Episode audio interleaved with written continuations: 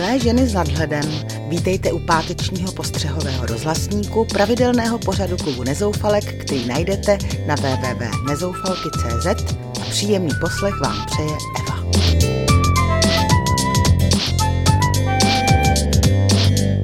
Pokrok nezastavíš. Ještě před 20 lety jsme nevěděli, co to jsou potravinové doplňky a dnes je zobeme jako ptáci zrní. Ani čeští vědci tehdy zřejmě ještě netušili, jakými novými objevy budou na začátku třetího tisíciletí překvapovat svět. Zaslouží si za to od nás vděk a úctu.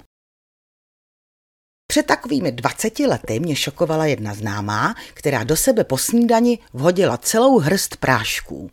Na můj udivený výraz vysvětlila, že to jsou vitamíny. Bčko, Cčko, Ečko, kalcium, zinek a já nevím, co všechno ještě bylo v té hoře flaštiček a tubiček, ze kterých se ten práškový koktejl sestavila. To se prostě dělá v Americe, víš, řekla mi a já na to koukala jak spadlá z višně. No a dneska to do sebe hází celý svět. Už pěkně namíchané v dozičkách a říká se tomu potravinové doplňky.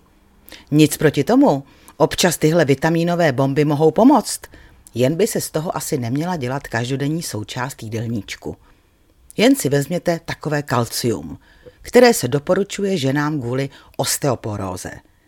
Vědci z Nového Zélandu přišli na to, že potravinové doplňky s kalciem ženám po menopauze spíš škodí, protože negativně ovlivňují srdeční činnost a zvyšují riziko infarktu. Takže jsem ráda, že jsem tomuto trendu nepodlehla a zůstala u kalcia v mléku a jogurtech. Čeští vědci nám dělají radost.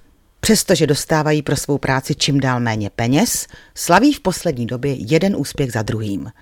Připomeňme například úžasné výsledky v oblasti krevního srážení, dále vyvinutí unikátní sloučeniny, která zamezuje množení viru HIV, novou terapeutickou metodu u syndromu diabetické nohy, zázračnou českou mastičku na rány Hemagel, která se prodává už i v Americe – či zásluhy českých vědců na rozluštění genomu ječmene. Do záplavy těchto úspěchů přibyl i další objev, který dostal naše výzkumníky na obálky předních vědeckých publikací. Zjistili totiž, že klíšťata způsobují u lidí zcela nový druh onemocnění, takzvanou erlichiózu, která se šíří krevními buňkami.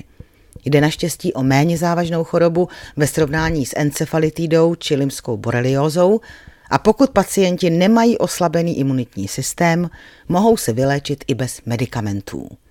Takže klíšťata pěkně během zimy vymrzněte a čeští vědci dál prosím zachraňujte pověst naší republiky ve světě.